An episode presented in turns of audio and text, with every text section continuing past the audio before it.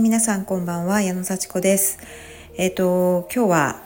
FIS のグルコンがありまして私は完全に全部参加したのが3週ぶりでしたね、えー、先々週はちょっと用事があってお休みして先週は前半だけ出てお休みしたっていう感じでね。あのー、やっぱりリアルで出るとすごくいいです。はい。みんなとつながってるっていう感じもするし、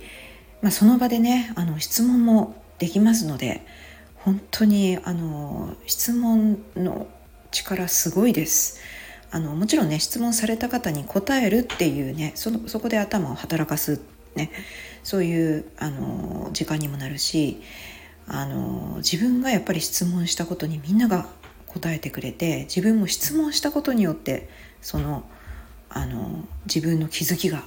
あるのでねこれは絶対リアルで出るという価値をねあの感じていただきたいなと思います。で今日ね私、まあ、12月1日ってこともあってすごいちょっとねいつもと気分また違ってあの、まあ、12月の目標なんかもね実際あの設定をしようと頭の中でこう考えていたわけですよね。で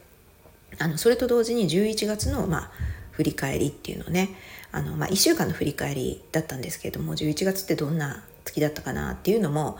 ちょっとこう自分の中でねこう頭働いたんですよ。そうした時に私質問させていただいたのはあの結構最近やっぱり疲れがあのあって早く寝たりあとは自由な時間をわざとまあ取ってねもうのんびりしたりっていうことをしてました。であのしてたんですけどこれはもう体疲れるし睡眠も足りてないしもう休もうって思って休んでいるんですけどもちょっと罪悪感があったんですね。あの自由な時間がそれだけあったら自分はもっと他にもやれることあったんじゃないかななんていうのをね休んでから夜寝る時にあ今日何やったかなみたいな。今日なんか何もやらないうちに夕方になってご飯作って夜になっちゃったなとかっていうねちょっとなんかこう休もうって決めたのにもかかわらずモヤモヤするっていうかねやれるべきことやってないような気がしてたと。そういうのってちょっとどうしてますか？みたいな あのそういう質問をしたんですよ。でみんな結構そういうことある？みたいなあるある？みたいな感じであの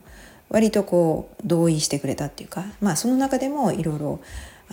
お答えをいただいたんですよね。でそれを考えながらそうやって答えをねもらいながら考えたんです。それと目標設定しようっていう話とかちょうどリンクしててああもしかして私目標をやっぱ明確じゃなかったなっていうね。だからこそ今の現時点が明確じゃなくって休もうとしてるのに休んでいいのかな休んじゃったなみたいな。だからこれしっかりとあの休むことも健康をねあの回復させるために必要なことだしこう幸せを感じることには意味があるわけですよ。私自由な時間をこうしっかり使うっていうのが幸せ感じるので あの何のためにね一生懸命やってるのかっていうと自由な時間をのんびり過ごすためっていうね。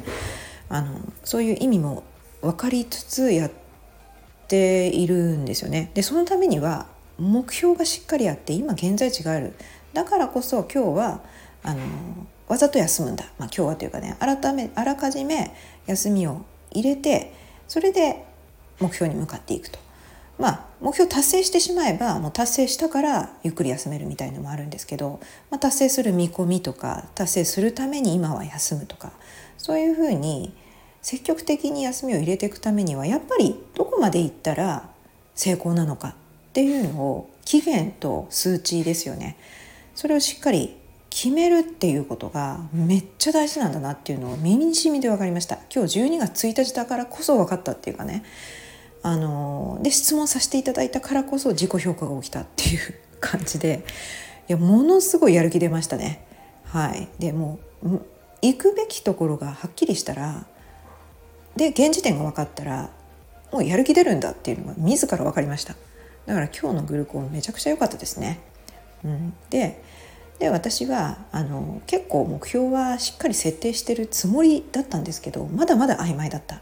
でそれがじゃあ目的にどうつながっているのかっていうのも曖昧だった。本当に曖昧だった。であの私の悪い癖は目標的なこの数値をもう設定どんどんどんどんしちゃうんだけどもうどれも大事に見えちゃってあのなんかどれからやっていいか分かんなくなってやる気がなくなるっていうね。そういうこともあったので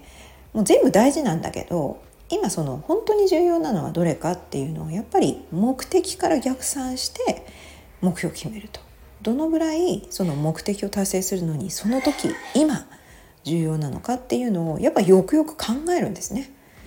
うん、でもうやっぱ自由な時間も取りつつやろうと思ったら限られちゃうんですよ。で本当にやりたいことっていうか達成しなきゃいけない目標達成したい目標っていうのは本当にやっぱりこうピン止めするみたいな感じでやっぱいくつかに絞られてきて全部できればいいけどもそれ睡眠時間削ってまでできないですよね。であと結構時間かかることも多いからコツコツやっていくんだけどもコツコツやるにしても時間がかかるそうだとしたらやっぱり余計なことやってる暇ないんだなっていうのが見えてきてあの物事のやっぱり重さ軽さっていうのがめっちゃ明確に見えてくるわけですよ。で私は今日全部その期限とやるべきことっていうのを2月ぐらいまでのやるべきことを書き出しました。はい。あのもうスケジュール表とにらめっこして。であもうこれはやりたいしやるって決めたことだしあのやらないともうかっこ悪いみたいな。これ絶対にあの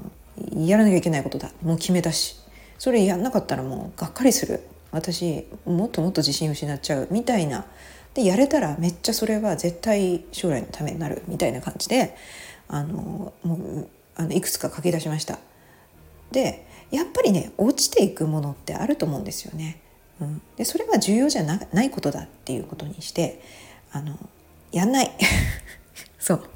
やれないんじゃなくてやんないって決める、うん、ちょっと残酷ですけどもね、うん、で一回やっぱりやろうって決めたことはやりましょう。という感じであのまあそのそういう目標を修正していくのはあるとは思うんですけれどもそこであのいい加減にやっぱやめたではなくてこれはやっぱりちょっと見込み違いだったなとかっていうのはもうあえてやらないって決める。でそれはどうしてそうなったのかもしっかり分析をしてそしてじゃあいつやるのかそしてもう本当にやめてしまうのか今休止して後回しにするのかみたいなこともしっかりとコントロールしてやることによって自分の何でしょうね自信を失わずに済むっていうかね自分は精一杯やってるんだと。であのちゃんと計算した上であの判断してるんだっていうことでそれは自信が生まれると思うんですよね自分のコントロール下にあるものだから。うん、でしっかり、まあ、休むこともサボりじゃなくって自分が成功するためにここは休養を取らないといけない。もしくは人との交流をきちんとして趣味とかコミュニケーションとかそれ人間関係大事ですからね。人間関係がひいてはやっぱり成功を呼んでくれるっていうこともありますからそこは妥協せずにきちんと例えば友達と会う予定を入れるとかおしゃべりする予定を入れるとかランチに行くとか家族としっかり過ごすとかそういうことをしっかりとあの見据えて入れていく。でやっぱりまあ、自分のコントロールできないところ子供がねあの本当にわがままで みたいなそういうのまた愚痴になっちゃいますけどそういうところはもうコントロールできないこととしてただ人間関係家族大事。もう本当に娘には幸せになってもらいたい。それが私の幸せだって思うのでそういうことはイライラしないでもう時間を空けておく。もうある程度予想できるじゃないかということであのすっきりするように余裕を持っておく、まあ、だからこそ詰め込めないです。全部が自分の時間で使えるようになるのはもうちょっと先でいいです。私はもうだいぶ使えるようになりましたけどもね。いやそれが幸せな感情を今得ているっていうこともあるんです。子供のこう面倒面倒な 本当まさに面倒面倒なことをね引き受けてあげるとかね、うん、というね整理が今日は結構ついたのでじゃあじゃあ今日やろうと思ったことをやりましょうってことでずっとずっと棚上げにしていたちょっと自分のあれですね会計処理といいますかねそういうこう家計簿家計簿はつけてるんですけども あのそれをちゃんと整理をしてあの使い方アプリの使い方とかねそういうものをしっかり復習するあの理解をしてあの習慣にしていくそういうことを今日は時間をかけてやることができました。だからすっきりです。で私はもう始めてしまったらやるので、まあ、始めるまでのハードルをねすごいいかに下げるのかっていうことも課題なんですけどとにかく私は毎日アプリを開くということを自分に課してねあのちょこちょこと書いていくしあのしっかり理解をしてね会計処理をしていくということを決めました。はい。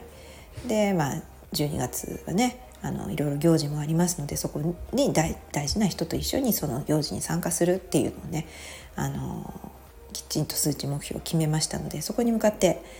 あの行くそこ結構重要だなって思ったのでそこを私は12月の目標にしてその他もねいろいろいついつまでに何をやるっていうのは細かいこといっぱいあるんですけどもそれはもう確実にやっていくっていう感じでねあの今日決めることができてねなんかすごいすっきりしました。はい、でまあ早く寝たかったんですけど またちょっと遅くなってしまいましたが今日もねあのしっかり振り返りをして、まあ、寝ることができそうです。本当にあのこうやってシェアさせてもらえる環境もね普通じゃないと思います。これをね聞いてくださってる人も結構いるっていうことを聞いて私本当に感謝です。ありがとうございます。そしてまた明日からもね、えー、きちんと習慣化して、えー、健康人間関係大事にお金も大事にしてやっていきましょう。じゃあまたね